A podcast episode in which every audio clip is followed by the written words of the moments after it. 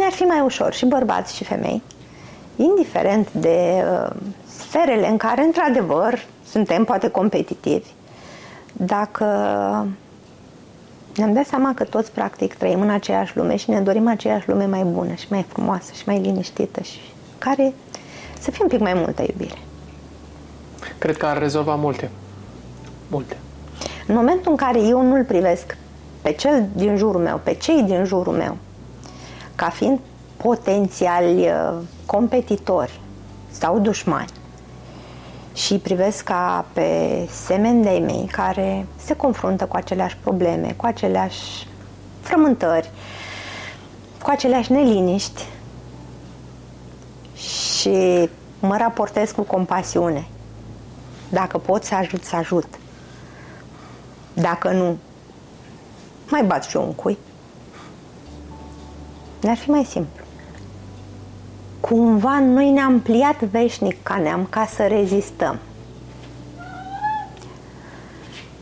Am făcut asta, a fost perioada fanariotă, a fost... Am încercat, tot timpul am căutat o cale să fim lăsați în pace aici. În pământul nostru. Uh, uite, dacă te uiți uh, la așa în mare, hai să nu ne dăm istorici, uh, la istoria țării noastre, noi n-am dus să războaie de cucerire. Exact. Tocmai din acest motiv am zis asta. Ne-am Noi doar dorit... am luptat pentru supraviețuire, adică pentru a ne păstra integritatea teritorială în pământul în care ne-am născut și au trăit strămoșii noștri. Am luptat. Am luptat, într-adevăr, am și luptat. Noi am făcut ce facem și în ziua de azi. Am descoperit metode de a supraviețui.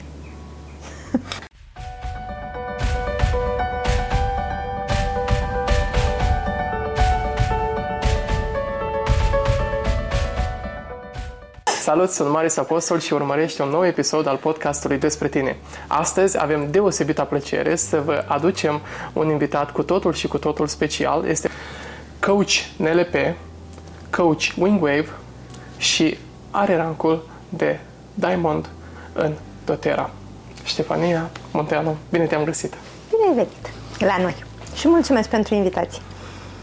Este o onoare pentru noi și țin să menționez că este primul invitat Adică este prima doamnă pe care am adus-o în podcastul nostru până în prezent. Wow. În general, bărbații sunt acuzați de misoginism în ideea că își aduc doar bărbați, doar bărbați, doar bărbați și discută mai ușor pentru că ei relaționează în uh, ideile lor și în modul lor de conversație. Dar iată că astăzi am spart gheața și nu așa.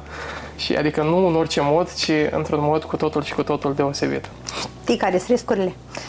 Când uh, tu intervievezi o femeie, femeile fiind majoritatea dintre ele mult mai vizuale, se mișcă un pic mai repede, inclusiv din punct de vedere verbal. Când uh, doi bărbați creează raport, în general se mișcă în același ritm. Știi? Și atunci e ok.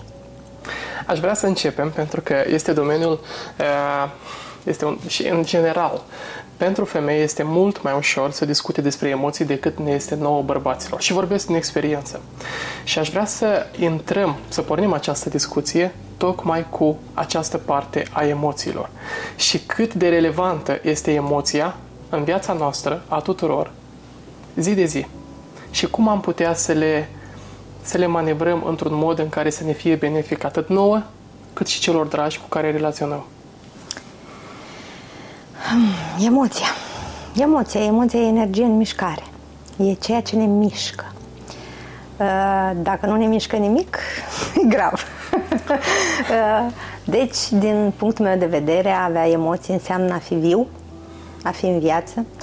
Uh, Da, avem emoții, e minunat că avem emoții, nu suntem încă în faza de roboței, deși vedem mulți pe stradă adânciți în transă. Uh, ce facem cu emoțiile. Primul pas pe care ar trebui să-l facem cu emoțiile ar fi să, să învățăm care sunt emoțiile. Pentru că, din nefericire, foarte mulți oameni cunosc extrem de puține emoții.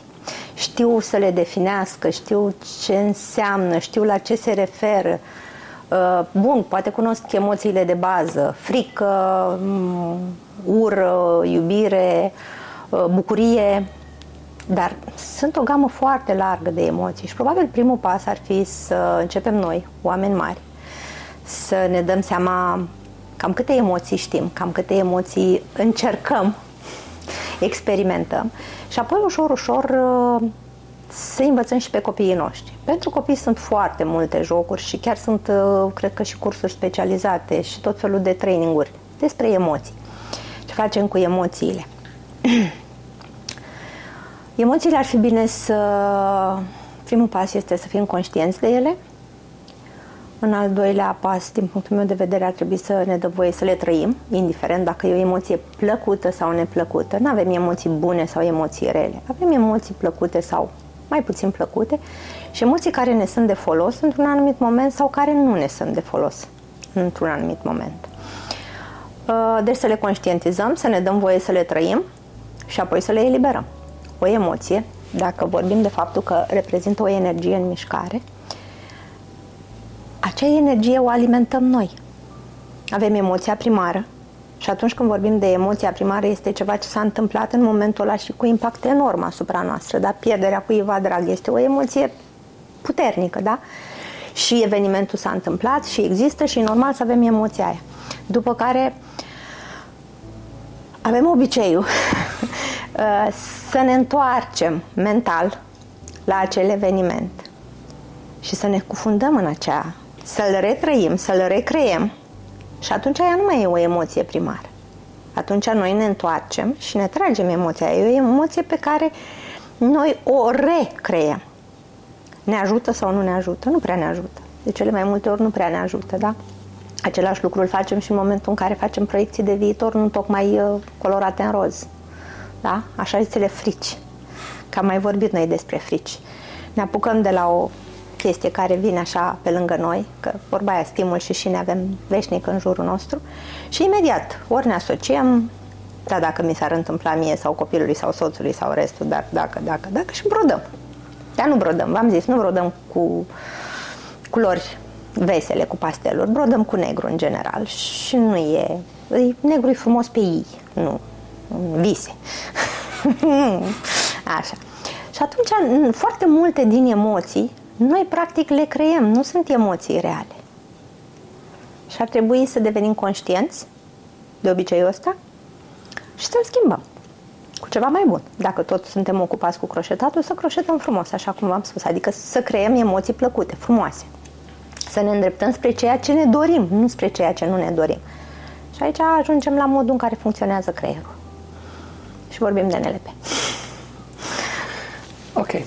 Din punctul, din punctul tău de vedere, este o diferență între modul în care asimilează această tehnică NLP bărbatul și femeia? Nu.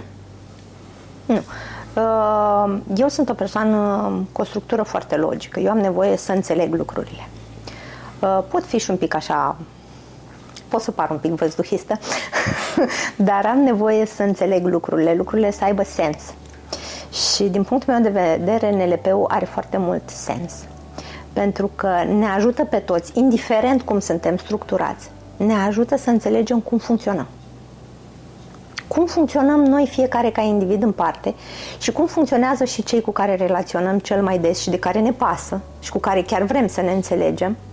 Și atunci ne dă și un instrument cu care să creăm această înțelegere, să creăm acea comunicare adevărată și raport. Și cred că asta e ne învață cum să vorbim cu mintea noastră. În momentul în care ne stabilim un obiectiv, uh, ne învață că ce în mintea noastră nu e obligatoriu și în mintea celuilalt.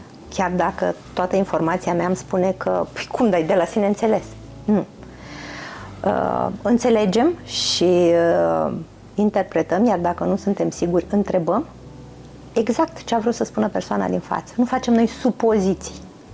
Supozițiile astea pe care le facem noi majoritatea în viața de zi cu zi, în NLP se numesc citirea minții celuilalt. Și nu aduce nimic bun. Deci în loc să fie o abilitate, așa cum o numesc unii, ba din potrivă, în anumite situații, poate lucra împotriva nu, ta. pentru că eu presupun ce gândești, ce simți tu, ce restul și uh, îmi voi ajusta comportamentul în funcție de această credință a mea că tu sigur simți, știi asta, da? Îi spun soțului meu. Uh, parcă ai zis că duci gunoiul. Da? Și el a zis, da, duc gunoi. Nu mi-a răspuns când. Mi-a zis că va duce gunoi. La care, pentru mine, când eu îi spun duc gunoiul și el spune da, am să duc gunoiul, înseamnă imediat. Pentru el înseamnă la sfârșitul zilei. Eu mă supăr. El n-a făcut ce l-am rugat. Dar a zis da. Dar daul lui nu avea nicio legătură cu interpretarea mea de imediat. Corect? E un exemplu banal. Dar sunt totuși curios. Care dintre cele două categorii, bărbați-femei, asimilează mai ușor un antrenament NLP?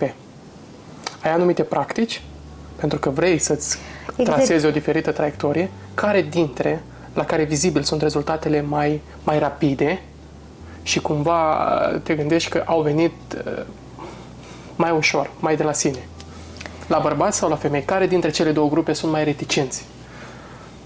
Reticenți nu cred că sunt nici unii, nici alții. Poate de multe ori bărbații, într-adevăr, e posibil în unele cazuri, dar aici ar însemna să fac o generalizare și chiar nu e cazul. Să aibă mai puțină încredere în abilitatea lor de a înțelege și de a exersa. Pentru că NLP-ul se învață foarte mult prin uh, exerciții. Și exercițiile sunt exerciții de grup și atunci Exerciții cumva... de grup. Ați putea să ne dați un exemplu, un exercițiu pentru Crearea raportului, da. Crearea raportului. Da. Ce înseamnă raport? Înseamnă uh, acel cadru în care noi doi acum vorbim aceeași limbă, ne înțelegem, ne dorim să comunicăm și să ajungem la un rezultat fain. Da?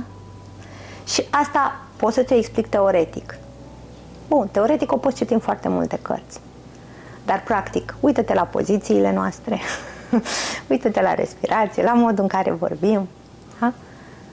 Și asta vin de la sine, țin de abilitatea fiecărui individ și modul în care el a fost crescut în familia sa sau sunt... Nu, uh... pot fi și învățate și în momentul în care realizezi că noi toți facem o citire a fiziologiei inconștientă la foarte mulți dintre noi, da? A posturii, a respirației, da? da. Și atunci, de modul în care privim, modul în care răspundem la privire, E firesc, păstrăm o anumită distanță. În momentul în care eu mă mut mult mai aproape de tine, n-ai să te simți confortabil. Cum nici eu nu m-aș simți inconfortabil. Avem cu toți un spațiu de confort. Astea e mult mai ușor să le înveți cu cineva, nu? Sigur.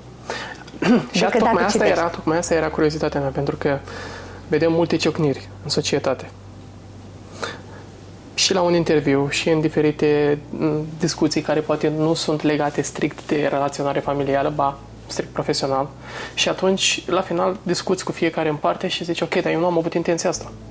Nu știu de unde și până unde s-a ajuns la această concluzie. nu mai știu să asculte în primul rând.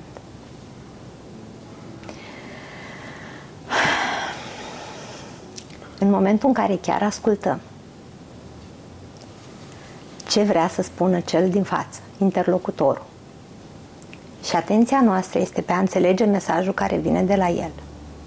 E mult mai puțin probabil să apară astfel de loviri, de ciocniri. Da, e posibil să apară discrepanțe de opinii, de păreri, de... Da? Dar nu atât de violent. Dar, în general, noi suntem fiecare dintre noi în mintea noastră și în timp ce tu vorbești, eu deja mă gândesc cum o să răspund la și atunci nu te mai ascult pe tine cu atenție și până la capăt. Cât este de important să ascultăm? Pentru tine e important când spui ceva. Uite, de exemplu, când vorbești cu soția ta sau copilul tău. E important să te asculte? Sigur. Și să te înțeleagă? Sigur. Îți ai putea spune că te alimentează cu Normal. energie. Suntem persoane sociale, avem nevoie cu toții de feedback, avem nevoie cu toții de recunoaștere. E normal. Bun. Mai avem pași de făcut până când o să învățăm să comunicăm non-agresiv. Să comunicăm despre ce simțim noi, despre ce vrem noi, despre cum ne simțim noi, fără să-l atacăm pe celălalt, fără să-l facem responsabil de stările și emoțiile noastre.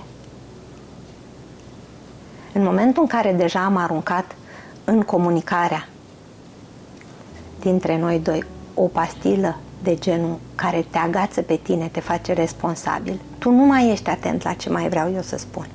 Tu deja atenția ta se duce cum să te dezvinovățești și să-mi demonstrezi mie că n-am dreptate. Și aici s-a terminat comunicarea. Pa, la revedere! Aici fiecare vorbește treaba lui. Credeți că un anumit confort financiar aduce cu sine și această abilitate a oamenilor de a avea timp pentru a asculta, Nu. a-și asculta partenerul? Nu.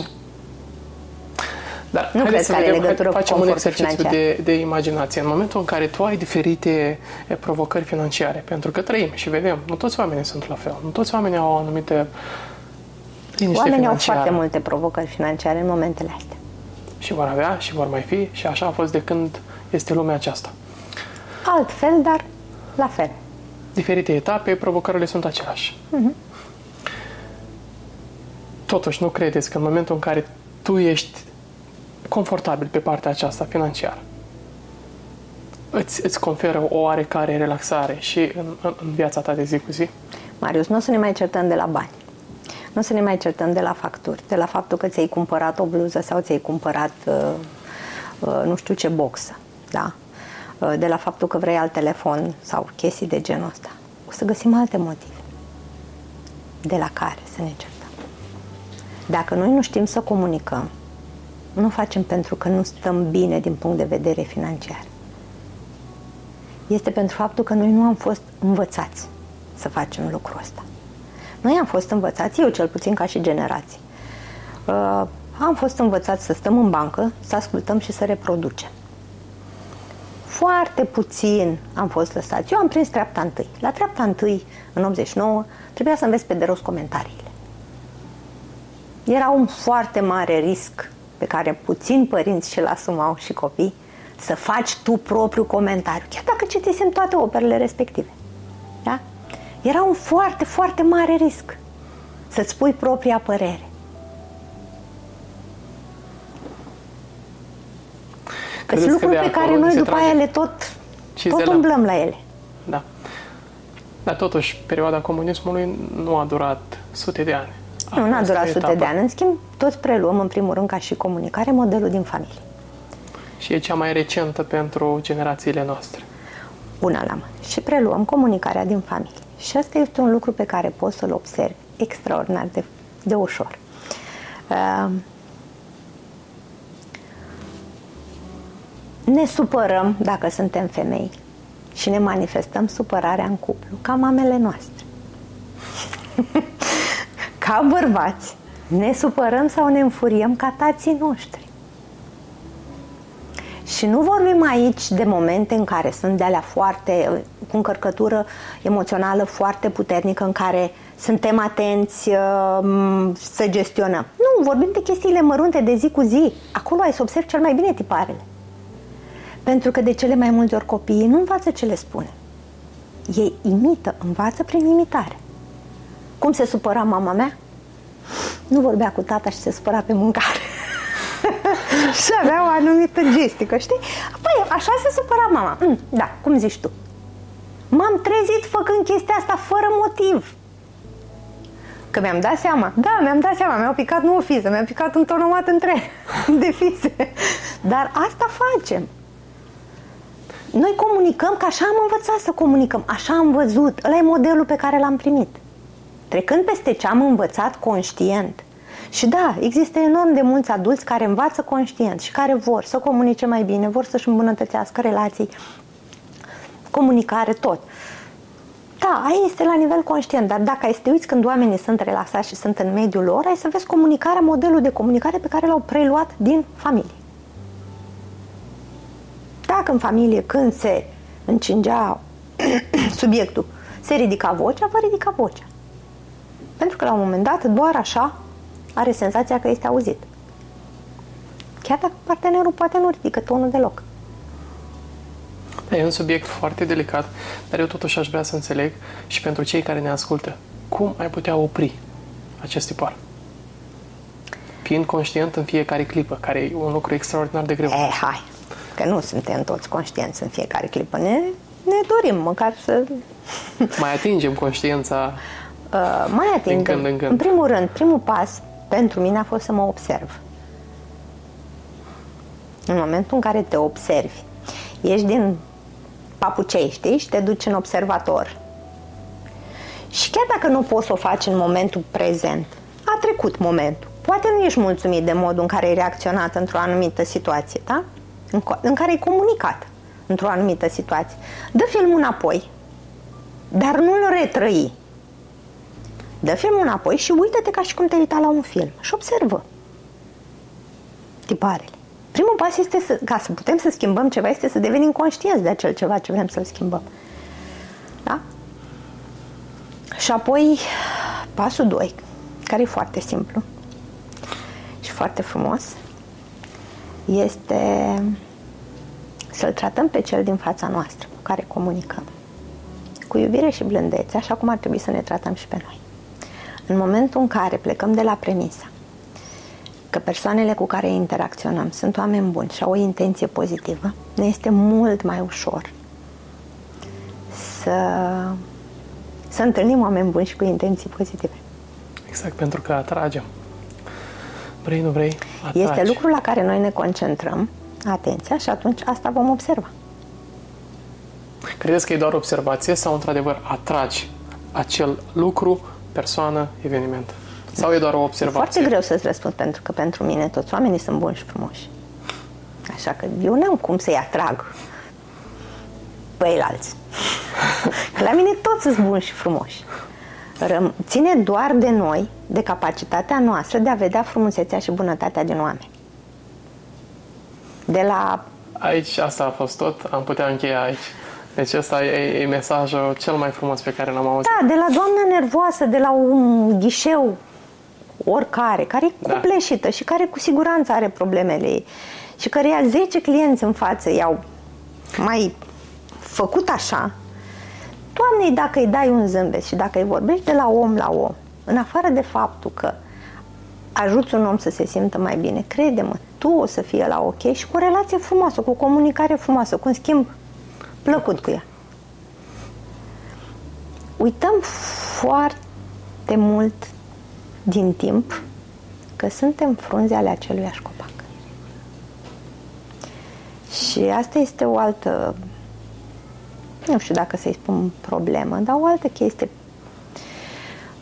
datorită căreia noi toți ca societate avem de suferit. Că ne, nu ne mai raportăm la noi unitar. Suntem, am fost învățați și generațiile astea sunt învățate care vin să fie extrem de individualiste și competitive. Acum, o altă perspectivă ar fi că viața are și o astfel de latură, cel puțin în mediul bărbaților. Există și această competiție. Suntem bărbați, bărbatul e făcut să vâneze, să cucerească și atunci există și mai Să aibă la grijă, oarecare- să protejeze. Da. Și, din păcate, voi sunteți în concurență cu femeile. Pentru că foarte, foarte multe femei uh, își doresc să fie puternice, își doresc să fie independente, își doresc să fie mai ceva ca un bărbat. Are și asta, din, pentru mine are și asta o explicație. Uh, femeia nu e lăsată să fie așa. Exact. Femeia nu e lăsată să fie așa. Femeia e, Sensibilitate, e frumusețe. sensibilitate, e vulnerabilitate, e izvor de dragoste, de ocrotire, dar altfel de ocrotire, da? E cea care face magia în cuib. Bărbatul se ocupă ca acel cuib să existe și să fie aprovizionat și ocrotit și păzit. Dar există o explicație foarte faină, numai că ar trebui să ne dăm voie să, să o ascultăm, să ne ducem pe fir fiecare în parte cu explicația asta. Ca și femei, noi suntem uh, a doua, a treia generație după străbunici, bunici și mame care au prins niște vremuri extrem de provocatoare. Străbunicile noastre, ce obțin la generația mea mă refer, majoritatea au prins primul război mondial. Uh, în plină tinerețe, când poate erau mame tinere sau urmau să devină tinere căsătorite. Bunica mea, de exemplu, este născută în timpul celui de-al doilea război, primului război mondial. are copii și se mărită în timpul celui de-al doilea război mondial. Da? Este fata unei văduve de război. Asta înseamnă că mama ei creștea singură niște copii. Deci cum trebuia să fie? Puternic. Puternic. Cum? da?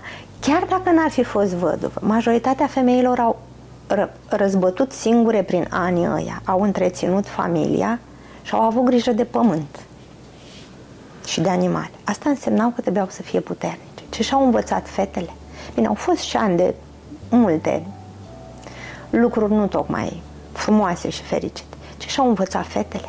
Să fie puternice, să nu depindă de nimeni. Că acum mai vine un război și ele rămân singure, ăla pleacă, ele trebuie să se descurce singure. Același lucru s-a întâmplat cu generația celor care au prins al doilea război mondial. După care a venit comunismul, în care femeia trebuia doar să asculte. E firesc într-un fel ceea ce ne-au dat mamele, bunicile, străbunicile noastre. Dar puterea aia a fost necesară pentru ele atunci, în acel context istoric. A o duce la nesfârșit și a ne lupta să avem altceva decât ne este nouă dat de la Dumnezeu. Că atunci făcea Dumnezeu numai bărbați sau numai femei. Nu mai avea niciun sens. Știi? Într-o parte e tărie, duritate, în partea cealaltă e moliciune, catifea, așa ar trebui să fie. Exact. Blândețe.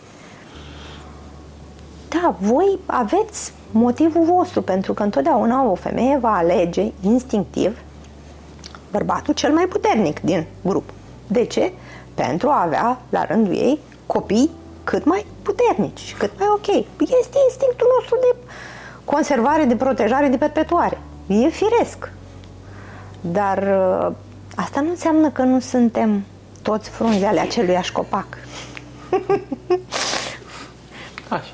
Mai avem un invitat surpriză. Motanul Naru. Da. da. Deci, cine ar fi mai ușor? Și bărbați și femei. Indiferent de uh, sferele în care, într-adevăr, suntem poate competitivi. Dacă ne-am dat seama că toți, practic, trăim în aceeași lume și ne dorim aceeași lume mai bună și mai frumoasă și mai liniștită și care să fie un pic mai multă iubire. Cred că ar rezolva multe. Multe.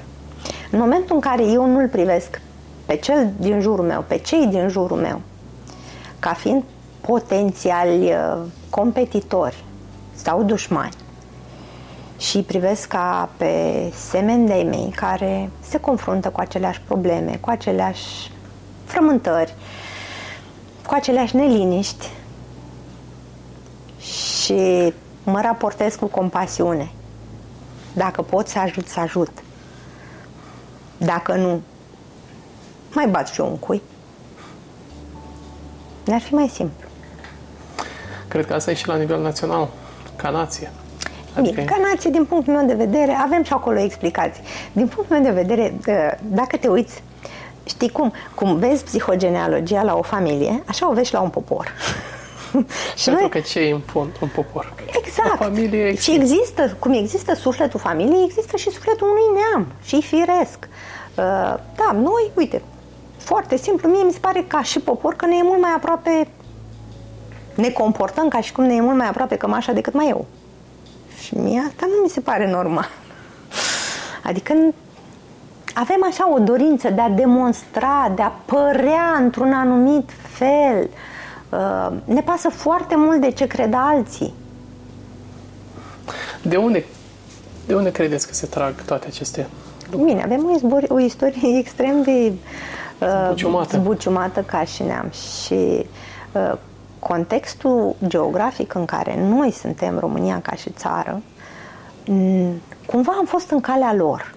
E o țară frumoasă, e o țară bogată. Acum nu spun lucrurile astea pentru că e țara mea. Mie chiar mi se pare o țară absolut superbă. Și mie. Și cu niște resurse de toate felurile. Nu vorbesc aici doar de resursele uh, naturale, vorbesc și de resursele umane. Cu o multitudine de resurse. Uh, cumva noi ne-am pliat veșnic ca neam ca să rezistăm. Am făcut asta, a fost perioada fanariotă, a fost...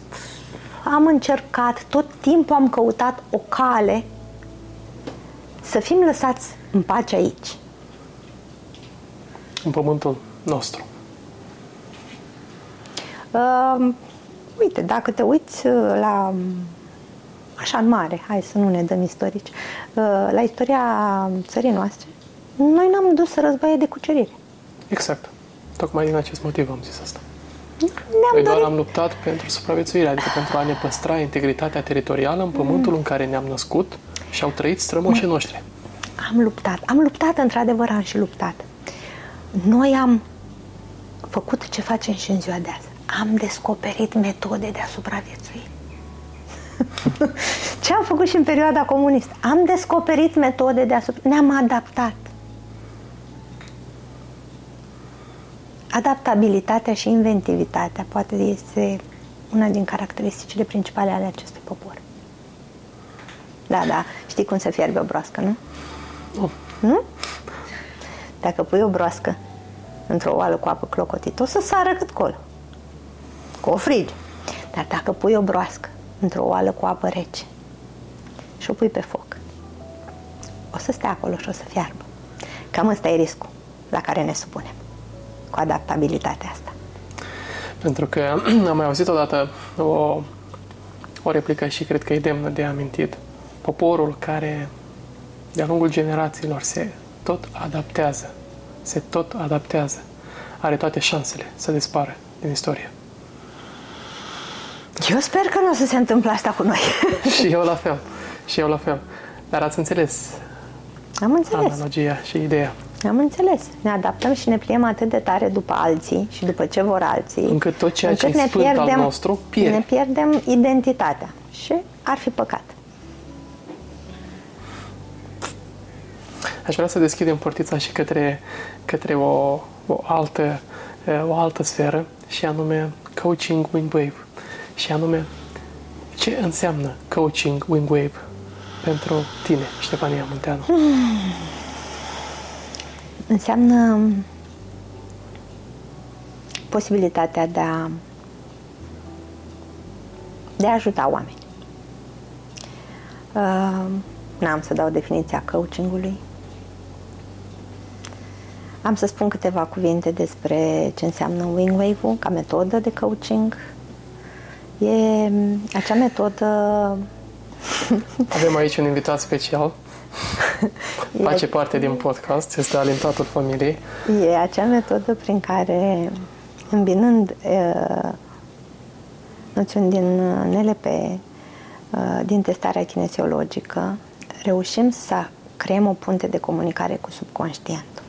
De ce spun că folosim neapărat zona de NLP? Pentru că în zona de NLP se face claritate de cum funcționează mintea umană, care, care e rolul conștientului, al inconștientului, ce face fiecare dintre, dintre ele. Și atunci noi trecem prin viață, trăim, e normal, narul.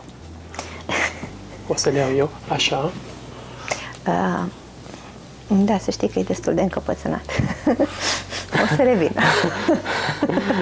e perseverent. O abilitate. Așa. Uh, noi trăim și de o parte din emoțiile pe care le trăim suntem conștienți, ne ocupăm de ele, le trăim, le eliberăm. Dar unele nici măcar nu suntem conștienți. Uh, peste unele evenimente trecem sau ne străduim să trecem sau le băgăm acolo bine. Asta nu înseamnă că cadavrele din subsol la un moment dat nu își fac simțită prezența. Și o fac simțită prezența în viața noastră și ne afectează, ne afectează relațiile, sănătatea, bucuria de a trăi, uh, libertatea de a lua decizii și de a face alegeri. Și atunci asta e un instrument fantastic din punctul meu de vedere, pentru că Bine. Uh, Cristi, soțul meu, a pus foarte mult peste această metodă, așa cum a învățat-o el în Germania. A pus tot ceea ce a descoperit el și tot ceea ce am învățat noi și despre psihogenealogie și despre uleiuri esențiale și despre tot. Da? Și atunci, cu cât ai mai multe instrumente și mai multe informații, cu atât imaginea de ansamblu va fi mai mare, mai clară și poți să-ți dai seama unde e problema. Bun, sunt lucruri care vin, majoritatea problemelor pe care, cu care noi ne confruntăm în viața de zi cu zi, bine să le căutăm în viața noastră de zi cu zi. De la înainte de concepere, program de pornire, până în momentul prezent. Sunt foarte multe care, dacă n-am găsit nimic acolo și am căutat și am căutat și nu e nimic acolo, ne putem duce mai departe. Următorul pas este familia. Și într-adevăr sunt foarte multe care se reflectă din familie. Și aici ne ducem în zona de uh, relații cu părinții, de cum ne raportăm la străbuni, la zona aia de care se ocupă psihogenealogia. Și da, putem să ne ducem și mai departe, dacă chiar nu găsim, și ne ducem la nivel de suflet și vedem dacă e o experiență a sufletului. Și atunci, da, căutăm în ceea ce numim noi vieți anterioare. Nu știu dacă e neapărat termenul corect și restul, dar când spunem vieți anterioare, cam știm cu toții la ce ne referim. Credeți? Din punct de vedere al sufletului, nu cred că există mai multe vieți, pentru că sufletul nu moare. Deci, e vorba de o continuitate. De o continuitate, dar cre- crezi în această revenire a sufletului? Da. Cum ar numi alții reîncarnare? Nici măcar nu știu dacă e vorba de asta, dar are sens și pentru mine, pentru mine are sens. Uh, nu e musai să aibă sens și pentru cel din față. Pentru că nici eu nu pot să-ți dau un scris și să-ți garantez că, băi, există viața anterioare. Pum, știu eu că am fost și m-am întors și ți le țin minte. Deci nu e vorba despre asta. Dar dacă este ăsta cadrul potrivit prin care poți ajunge la rădăcina unei probleme care îți dă viața peste cap aici și acum, atunci faci cadrul potrivit și rezolvi problema. Mai contează dacă e adevărat sau nu, dacă există sau nu? Că eu nu încerc pe nimeni să conving, nu încerc să conving pe nimeni că există sau nu există. Habar nu am, nu m-am întors încă de acolo, conștient și să vă povestesc. Nu știu dacă există. Pentru mine face sens. Pentru mine și experiența pe care am avut-o și în lucru cu ceilalți. Și face sens. Dar n-am... Nu e ca și cum... Ăsta e pat. Știi? Bineînțeles, la nivel global sunt foarte multe surse, foarte multe cărți sunt. care vorbesc mai pe larg, mai sunt. în detaliu despre Sunt aceste... medici care au povestit, de exemplu, sunt cărți foarte frumoase și foarte bine documentate și dar Revenind, prea puțin contează. Că, exact, în, în, în ceea ce fac eu în coaching, prea puțin contează dacă eu am dreptate și există sau nu există. Hai să zicem că e ca o poveste, da? În funcție de clientul care e în față și de credințele lui, pentru că eu n-am nicio treabă cu credințele omului și nu am o problemă să îi le schimb. Dar poate să nu creadă deloc în Dumnezeu. Este iarăși problema lui. Mm, vine Sigur, nu e ca eu sunteți să... acolo pentru a converti. Exact, sau... nu e asta. Dar în funcție de poziția pe care el o are, tu ca și coach, este treaba ta să faci cadrul potrivit ca să poți să lucrezi. Asta e tot. Și mi se pare magic.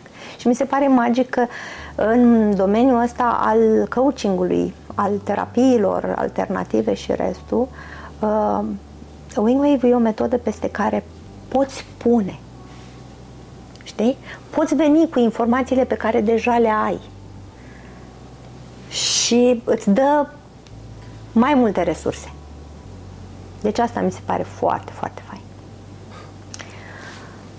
Pentru cei care poate nu au uh, nu au avut de-a face până în momentul de față cu un coaching Wingwave, cu un coaching NLP. Dacă ar fi să le definim pe cele două în termeni explicativi, dacă am putea numi așa, pentru, pentru cei care ne ascultă. Poate că mulți sunt acolo, ascultă și ok, ok, dar la ce se referă Marius, la ce se referă Ștefania, mm. NLP, Wingwave, uh, cum e, cum funcționează, ce înseamnă mai exact, cum mă ajută această tehnică pe mine și în ce direcție? Bun. În primul rând, hai să definim totuși coaching-ul. Că e acea acțiune prin care tu, în calitate de coach, îl ajuți și îl ghidezi pe cel din fața ta, pe client, să-și găsească cea mai bună variantă, resursele pentru atingerea obiectivelor și a variantei lui cea mai bună. Ok? Deci, tu nu faci treaba în locul clientului. Tu ai niște instrumente pe care le folosești, cu care îl ghidezi, dar treaba o face clientul. Deci, e foarte clară diferența dintre terapie și coaching. Nu fac terapie. Uh, NLP-ul și coaching NLP ar însemna coaching în care folosești uh, metodele și instrumentele și exercițiile din NLP. Da? Uh, coaching Wingwave e coachingul prin care folosește starea kinesiologică. Da? Și stabilește acea punte de comunicare cu inconștientul. Ceea ce facem noi în momentul de față e un pic mai mult. Că e o îmbinare și între toate informațiile și tehnicile pe care le avem din NLP, uh, tot ce ține de wingwave și testarea uh, musculară și așa cum am învățat-o, toată partea de nouă medicină germanică și cum funcționează, uh, cum funcționăm noi. Da? Toată partea de recall, healing, psihogenealogie, adică tot ce am, de asta spuneam că este o metodă peste care poți să pui și să o dezvolți în funcție de abilitățile și de informațiile și pregătirea pe care o ai. E o metodă care îți permite să tot pui, să tot pui, să tot pui. Are la bază testul și testul este cel care îți dă siguranța că ești unde trebuie și nu și e o problemă acolo și sub, subconștientul ți-o semnalează ca fiind o problemă și atunci cauți. Și mai departe e uh, flexibilitatea și dorința de a ajuta fiecare coach. Da, pot veni oameni în coaching, pot face coaching, dacă nu vor lucra cu ei, ei cu ei. Ei cu ei în ce direcție? Pentru că putem lucra în cu direcția pe care le indică coach. De cele mai multe ori. Dacă sunt în coaching, e puțin probabil să vii în coaching și să nu-ți dea coachul o temă. Și când spun o temă, sau două, nu mă refer aici că îți dă teme pentru acasă ca la școală, dar îți dă. Îți dă de făcut, că exerciții din descris, că ceva, îți dă de făcut, adică ceva, un fir trebuie să urmărești. Da? Nu poate lucra nimeni cu tine în locul tău. Pentru că vine un moment în, așa sper eu, în viața fiecăruia în care dacă chiar nu mai vrei să joci în filmul ăla, chiar trebuie să fii sincer tu cu tine. Și deși ești numai tu cu tine, s-ar putea să fie foarte provocator momentul ăla de sinceritate. Dar e o călătorie, nu e doar un moment. E o călătorie pe care o faci pas cu pas, ca să-ți dai seama. Noi trăim acum într-o perioadă extrem de binecuvântată la câte resurse avem informaționale. Deci, nu poți să spui că vrei să găsești ceva, să afli o informație și n-ai cum să o găsești. Și că nu ți este la îndemână, pentru că mm. mă gândesc că va veni o perioadă în care va trebui să plătim pentru anumite resurse plătim. și informații. Plătim pentru cărți, plătim pentru... Desigur. plătim pentru cursuri, plătim pentru investiții. specializări. Investiții. Uh, dar uh, să investiți în primul rând în noi. Exact, cea mai importantă investiție. Deci nu pot să spun că ședința asta o fac uh, coaching Wingwave și ședința uh, următoare o fac în LP. În funcție de nevoile clientului, de cum decurge ședința și de situația în care ne aflăm, pot folosi tehnici din NLP, tehnici din Wingwave, pot folosi elemente de psihogenealogie, pot folosi uh, informațiile pe care le am din noua medicină germanică, din um, Ricol. E, e o îmbinare, nu e, vai, numai asta, vai, ce am făcut astăzi? Am făcut altceva decât... Uh, Cât este de corelată psihogenealogia cu Wingwave, cu NLP? Pentru noi, așa cum lucrez și cum lucrează Cristi și cum lucrez și eu și cum o predă Cristi mai departe în modulul de avansați, este extrem de important. Știi? E fain la mine, nu? Imaginează-ți că aduc aici cel mai mișto brad de Crăciun din pădure. Da? Fain tare. Cât rezistă fără rădăcini? Îi dau o săptămână în care nu vei avea un exces de acele fire verzi care se vor desprinde. Mm-hmm.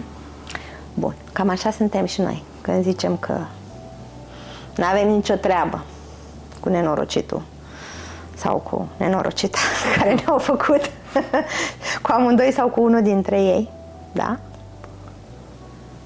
La prima furtună sau la o săptămână la 23 de grade iarna, ce o să se întâmple cu noi? Exact același lucru ca cu acest brad fără rădăcini. Eu o să-mi permit să adaug ceva aici. Cred că noi de multe ori avem așteptări prea mari de la părinți. Da, pentru că noi nu ieșim niciodată din papucii de copii. Și atunci eu o să zic acest lucru. Faptul că te-au născut, respiri, ești aici, e suficient.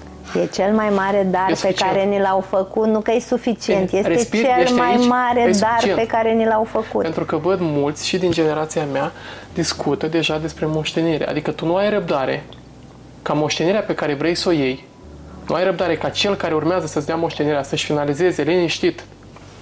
Aici îți dorești cumva accelerarea primirii moștenirii. Și aici înțelegeți la ce mă refer. Mm-hmm. Sau te duci în extrema cealaltă și nu-ți trebuie nimic, că tu ai muncit și ai de toate. Și după aia o să te întrebe câteva generații mai târziu de ce n-au spor și abundență. Pentru că au refuzat ceea ce a venit. Da, psihogenealogia este o poveste nu frumoasă, foarte frumoasă. Da, normal că are foarte mult sens. Deci noi nu avem cum să ne comportăm și n adică noi ne putem comporta în nebuneala noastră ca fiind fără rădăcini și n-având nicio treabă cu familia și restul, dar asta nu înseamnă că nu le avem. Faptul că nu ne poziționăm corect nu o să ne facă decât de servicii. Pentru că în momentul în care nu te raportezi corect la părinții tăi, indiferent cum ai luat, noi suntem jumătate mama, jumătate tată. De acolo am apărut. Da? În momentul în care nu te raportezi corect la părinții tăi, tu nu mai ai practic parte de energia care vine de energia familiei, care curge dinspre strămoși prin părinții tăi către tine, prin binecuvântare. Banal de simplu. Așa circulă energia în familie. Așa deci am citit eu, așa am învățat. Binecuvântarea. Da? Prin binecuvântarea pe care părinții o dau copiilor. Și ca orice binecuvântare, ca să poți să o dai, ăla de-o dă, trebuie să fie un pic mai sus, nu? Că nu se așează părintele în genunchi. Și noi toți rămânem în picioare în biserică și părintele spune, bă, binecuvântez, dragii mei, nu? Ca să primim binecuvântarea. Da? Ne poziționăm un picuț mai jos. Cât este de importantă și cealaltă energie, mai puțin pozitivă, blestemul, care vine din partea părinților. Adică, uitându-te la viața copiilor, această energie care se emite sub formă de blestem. Am discutat despre binecuvântare. Dar cât de nociv poate, cât de nociv poate fi blestemul? Cu cât crezi mai tare în această energie, cu atât e mai nocivă. Chiar dacă nici nu a existat blestemul, dar tu ești convins că cineva te-a blestemat, treaba deci, ai făcut. crede cel în cauză. Da, bineînțeles. Uh, ne-a zis odată un părinte că cea mai ușoară cale de a uh, destrăma energia negativă a unui blestem este binecuvântarea. Deci să-l binecuvântezi pe cel care te-a blestemat. Mm-hmm. E, nu e chiar așa. Uh, poți să faci și lucrul ăsta, dar în mod normal ar trebui să îți ceri iertare uh, cu sinceritate, să-l rogi să te ierte și să te binecuvânteze.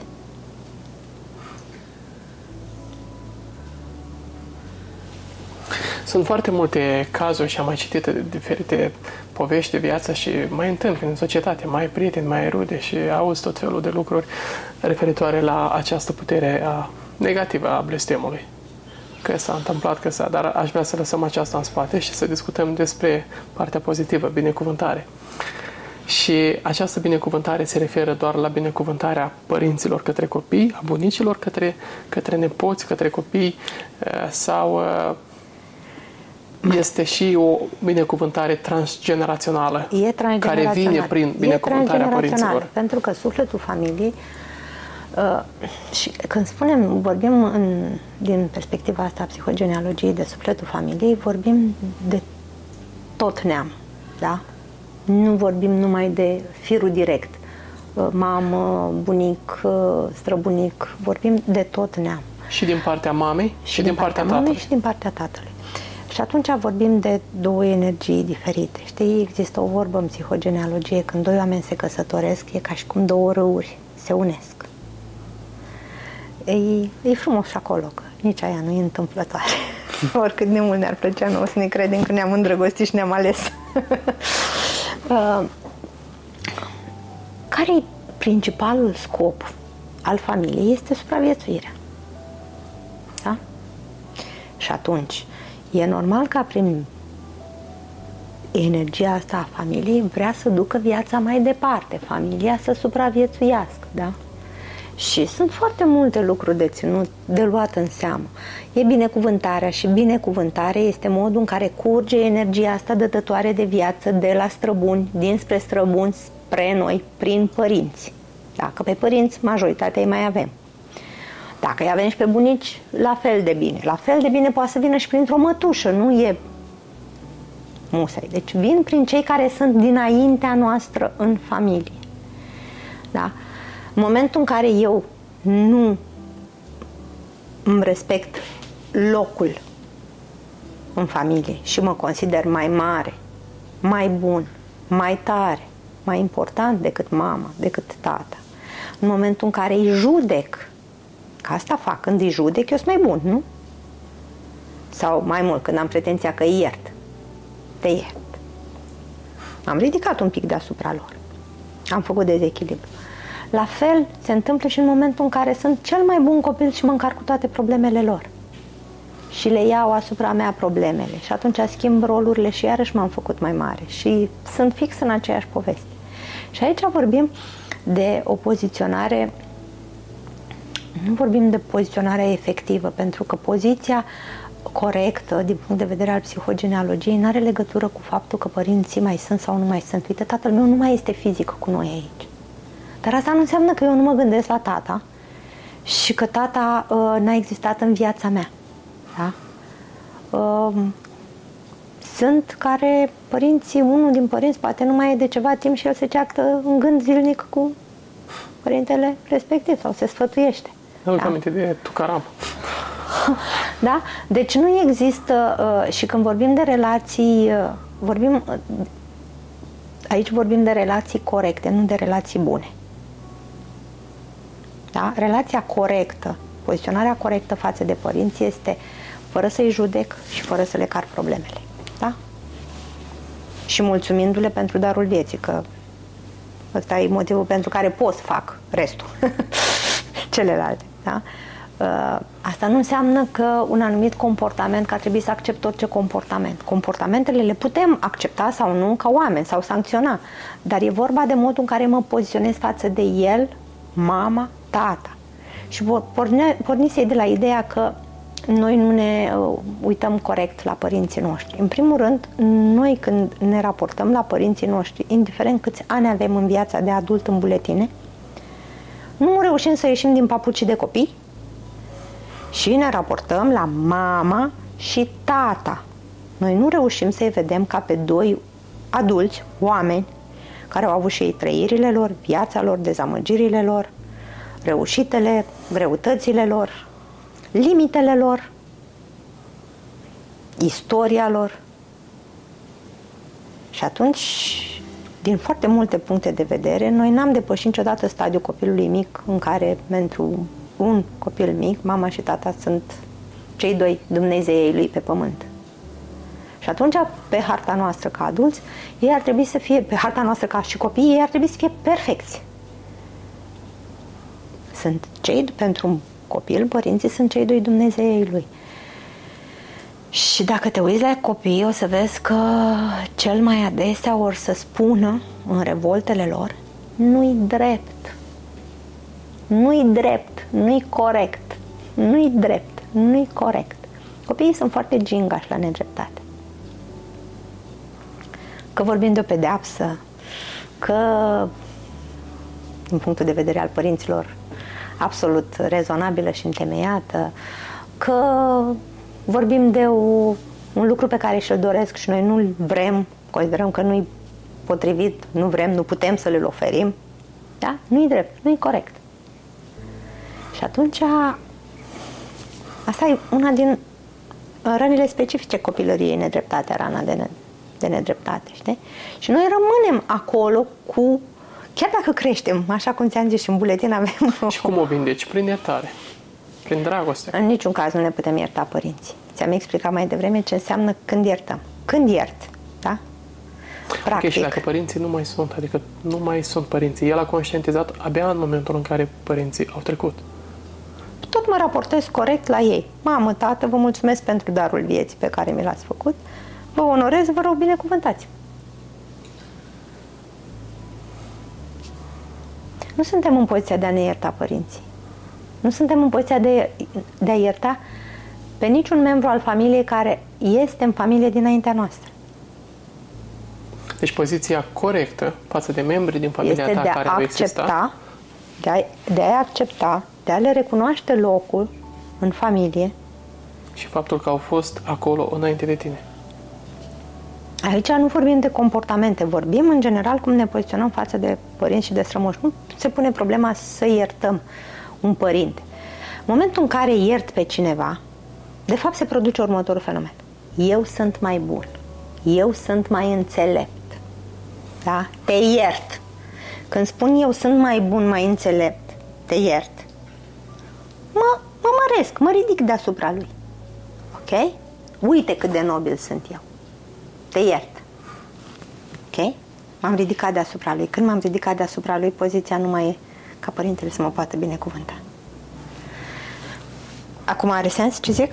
Cu siguranță. Și atunci, chiar și în momentul în care tu realizezi că poate unele lucruri pe care părinții nu le, poate nu le conștientizează, nu le observă, chiar și în acel moment, tu, ca și copil, trebuie să fii smirit și trebuie să ai Adică cumva să ai grijă să nu te poziționezi Bun. deasupra lor.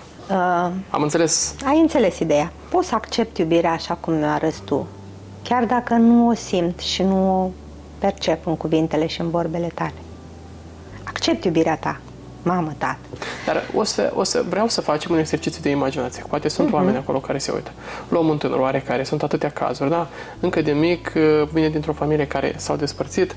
Uh, poate el a rămas cu mama sau poate a rămas cu tata și cu celălalt uh, părinte, fie mamă, fie tată, nu a mai avut nicio relaționare, deși el este bine, îl știi, este bine sau ea este bine și poate uh-huh. și-a mhm. refăcut viața sau nu și-a refăcut viața. Uh-huh. Și tu ai momente, adică, sau persoana respectivă are momente, înaintează în viață și apoi atunci ai câte o discuție, cum avem în momentul de față.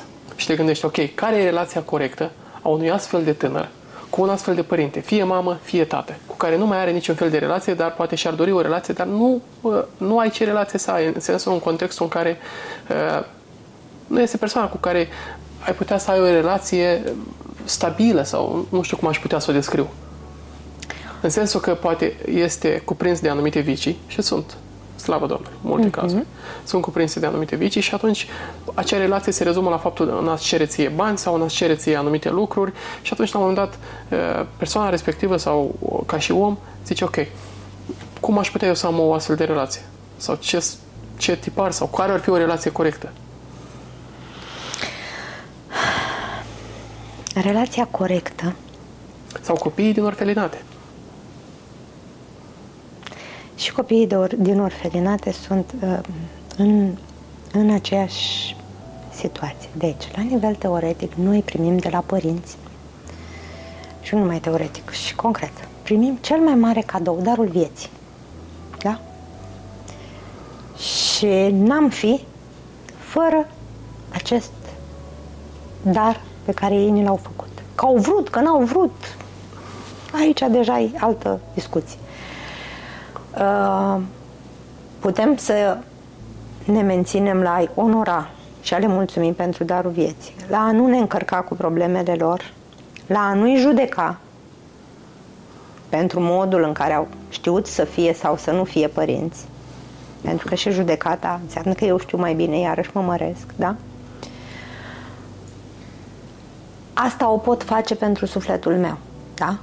În momentul în care deja vorbim de un comportament care nu e ok, acolo sunt adult și iau decizii. Și n-am să accept un comportament așa. Dar depinde foarte tare ce se petrece în interiorul meu. Eu încercam să înțeleg un alt aspect. Cât de importantă este binecuvântarea în viața fiecărui om și în contextul în care acest copil a fost abandonat în orfelinat. Nu-și cunoaște mama, nu-și cunoaște tatăl. El nu a putut niciodată să se încline în fața părinților lui Da, și să primească această binecuvântare care să-i permită acest de flux de energie acord, dar asta nu transgenerațional. înseamnă... Nici eu nu mai pot să mă închin, înclin în fața tatălui meu, dar asta nu înseamnă că nu mă înclin. Adică Îi tu, aducem cu tine, efectiv, îi aducem efectiv ca și intenție în față. Mamă, tată, nici nu le știu chipurile, nu le-am văzut niciodată. Mhm. Sunt părinții mei, eu poate am crescut numai la orfelinat, n-am avut șansa să mă adopte o familie, da? Da. Mamă, tată, vă văd, vă accept, vă respect, vă onorez. Vă mulțumesc pentru darul vieții pe care mi l-ați făcut. Eu, ăsta e motivul pentru care eu sunt aici pe pământul ăsta. Deci orice om ar trebui să facă acest lucru pentru părinții lui dacă își dorește ca viața lui să fie... Acum când uh, problemele nu sunt ca asta, n-ar fi greu de făcut. Problema este, Marius, că majoritatea celor care n- nu sunt în ok din punctul ăsta de vedere, au o grămadă de chestii pe care să le reproșeze sau o grămadă de dureri pe care le cară cu ei. Foarte multe suflete care, iată, de la vârstă fragedă sunt abandonate în diferite orfelinate, nu au ocazie să-și vadă mama sau tată și atunci cum ar trebui ei să se raporteze la această binecuvântare prin care curge gener- energia transgenerațională? La fel cum ne raportăm toți, cu recunoștință pentru darul vieții, chiar dacă nu-i cunosc, este vorba de, despre a-și trăi viața. Ei au primit darul cel mai important, darul vieții. Cum au știut sau n-au știut cei de la care au primit darul vieții să le fie părinți sau nu, acolo deja nu mai e, nu-i treaba lor să judece. Da, într-adevăr, ei au trăit consecințele. Dar astea sunt consecințele. Sunt o grămadă de oameni care se raportează corect și se bucură de viață și sunt recunoscători pentru viața pe care au primit-o și consideră uh, conjunctura în care au crescut uh, ca fiind un element care i-a motivat și sunt care aleg să se ducă în poziția de victimă. Într-adevăr, mulți dintre ei sunt victime ale sistemului, clar, asta e cu totul și cu totul o altă discuție. Și nu-și asumă practic responsabilitatea asupra propriei vieți. Dar lucrul ăsta nu e necesar să ne ducem în orfelinate. Asta îl vedem clar în jurul nostru. Lăsând uh, această parte mai puțin fericită, am putea spune, la, uh, în, în spate, aș vrea să vedem din punctul de vedere al psihogenealogiei cum ne alegem partenere de viață.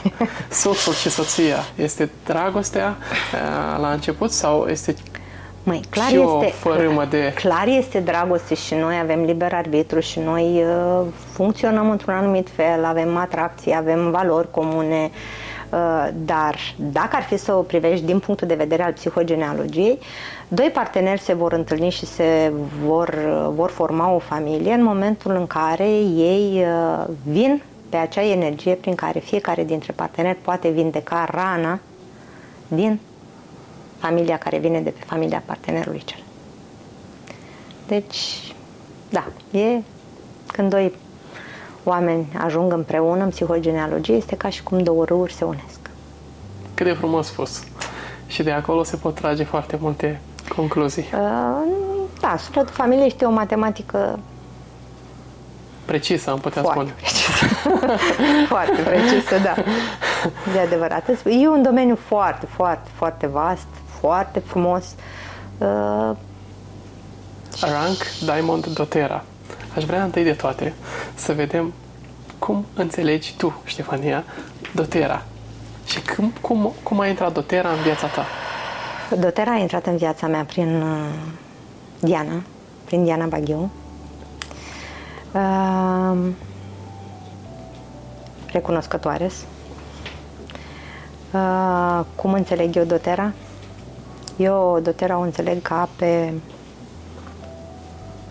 încă un instrument, încă o unealtă pe care le-o poți da concret de data asta în mână oamenilor pentru a-i ajuta în, în călătoria asta a lor de, de regăsire, de vindecare, de împuternicire. Sunt atâtea cuvinte care sunt atât de uzuale acum despre treaba asta, că nici nu știu cum să o spun ca să ajung la esență.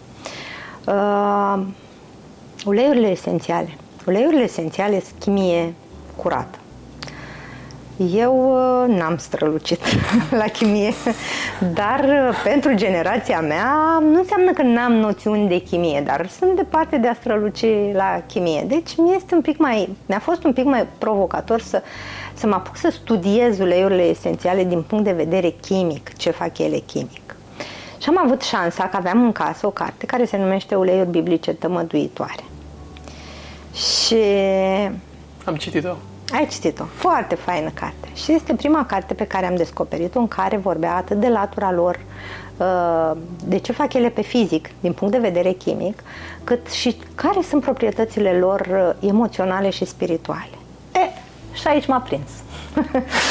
și atunci eu am învățat uh, uleiuri în funcție de emoții și de, de proprietățile emoționale și proprietățile spirituale. Și atunci lucrurile s-au legat foarte, foarte, foarte frumos pentru că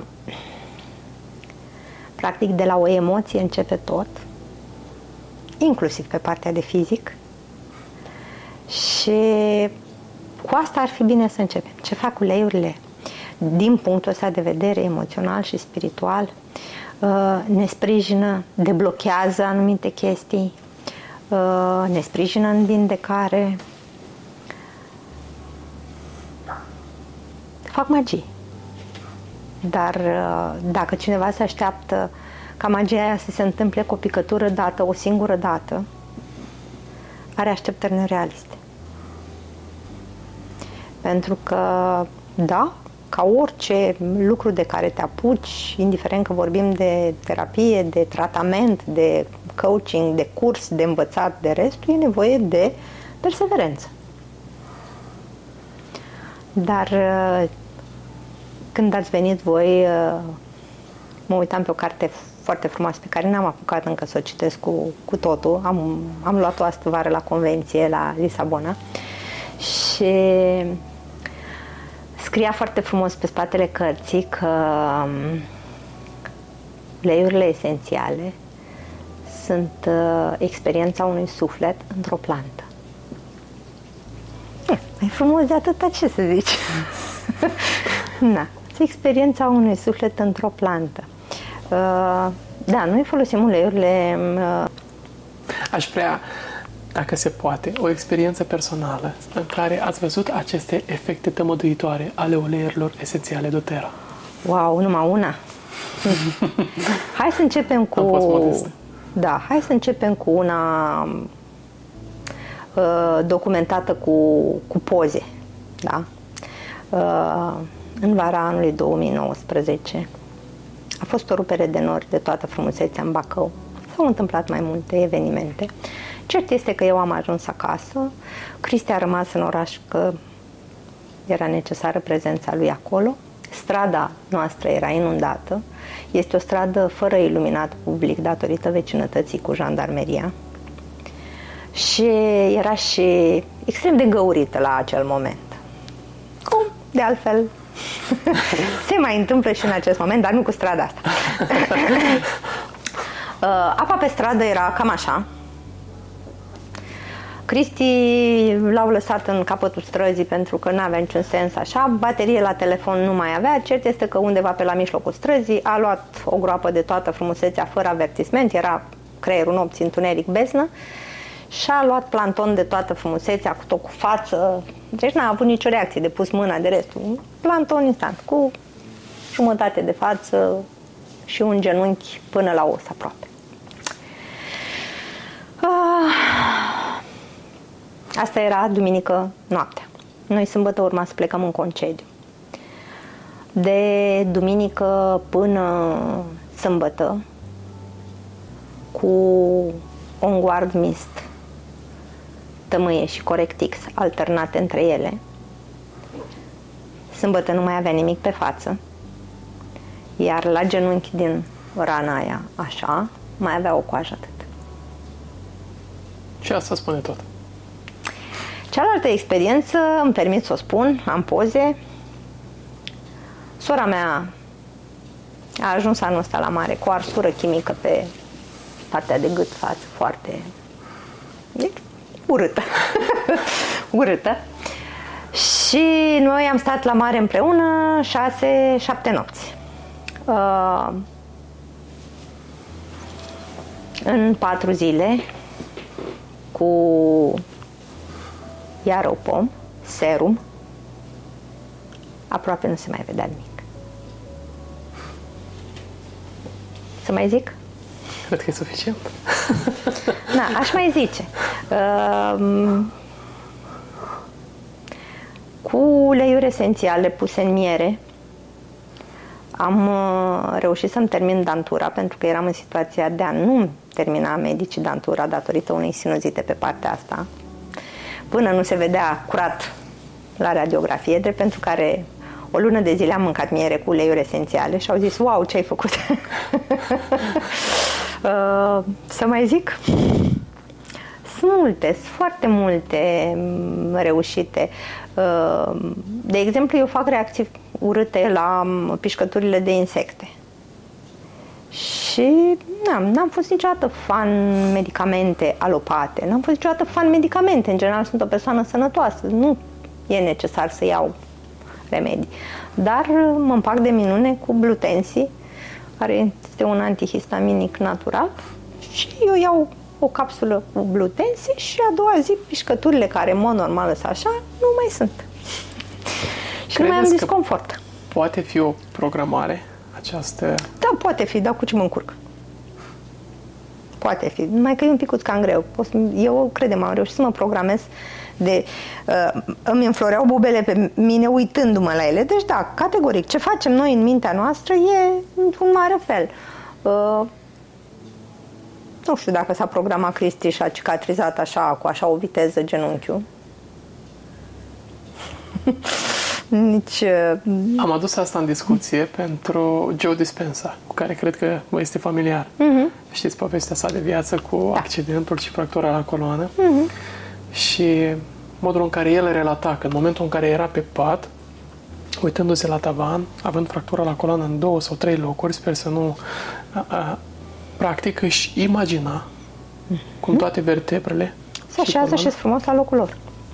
Da, ăsta este un exercițiu foarte bun și ne-ar prinde foarte bine să-l facem mai des. Dar astfel de metode sunt destul de des întâlnite. Doar că sunt, nu sunt mediatizate. Și, da, dar sunt documentate, găsești cărți, găsești informații și despre astfel de metode. Aici vorbim totuși despre uleiuri esențiale, despre faptul că ele, ă, din punct de vedere chimic, sunt nu studiate, sunt foarte studiate. Nu sunt în România, dar în afară sunt ă, școli ă, care studiază, în care se studiază cu seriozitate chimia uleiurilor esențiale și sunt aromaterapeuți certificați care au multă școală în spate și multă chimie aia pe care nu știu eu la, la bază. Deci, v-am zis, inclusiv eu am cărți, marele tratat, marele ghid al uleiurilor esențiale, care este 80% chimie. Și unde nu cine înțelege și cine studiază cu adevărat nu o să-și toarne și o să înțeleagă că nu e pe bogăție și pe abundență că torn ulei nediluat, ulei esențial pur și că diferența o fac și faptul că se recomandă a fi uh, folosite în ulei vegetal are o logică, are un sens. Vorbim aici de modul de penetrare, de cât rămâne pe piele, de molecule mici, mari. uh, chestii, nu e așa că i-a venit cuiva și a zis, a, hai că faci mai multă economie dacă pui în ulei de cocos sau în alt ulei purtător, știi?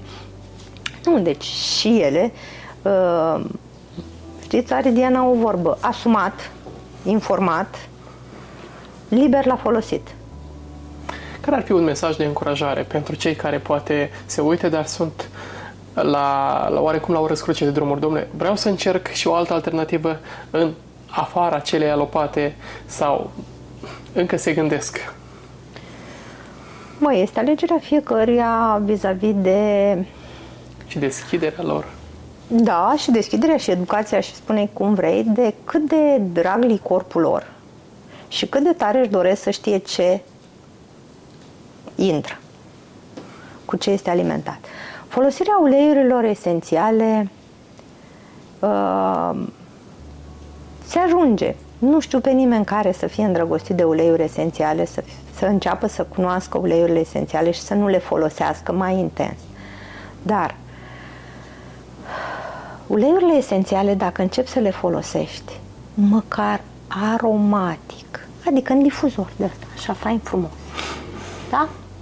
Nu trebuie să le înghiți, nu trebuie să te ungi, nu trebuie să faci nimic. Pur și simplu, un difuzor, în loc să cumperi un difuzor de la chimic care să-ți împrospăteze aerul în casă, folosește un ulei esențial de calitate. Un ulei esențial certificat, un ulei esențial pur. Da, eu folosesc doTERRA. Mie se pare cea mai bună variantă. Pentru mine. Asta e cea mai bună variantă. Uh,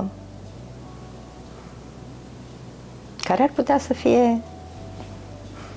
Avem uleiuri esențiale la prețuri nu accesibile, foarte accesibile. Pentru că 3-5 picături de wild orange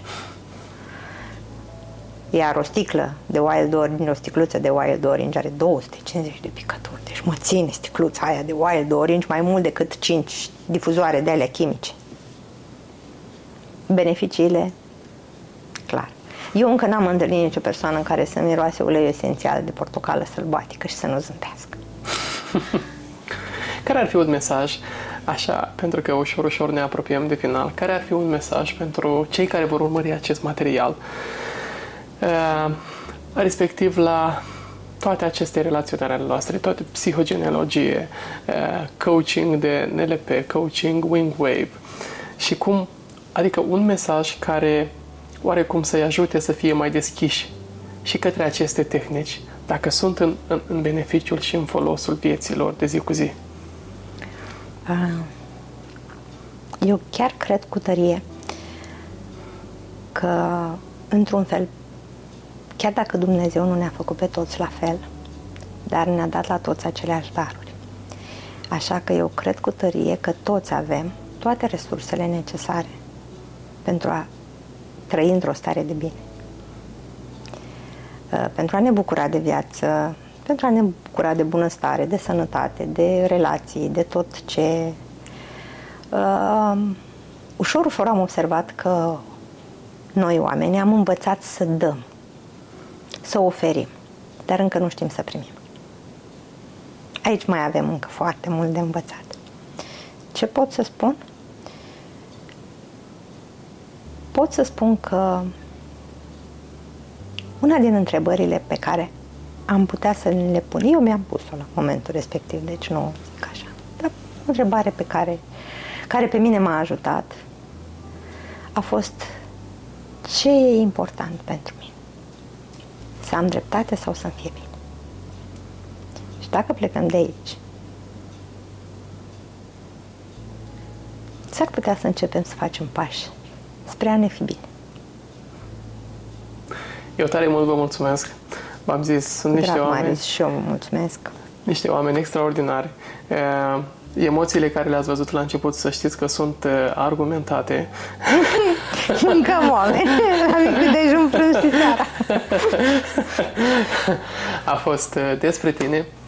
Iar până data viitoare, amintiți-vă să dați o distribuire la acest material, astfel încât să ajungă la cât mai mulți oameni și, de ce nu, să fim deschiși și la alte metode care aduc un beneficiu atât vieții celor dragi și vieții noastre în viața de zi cu zi. Până data viitoare, toate cele bune!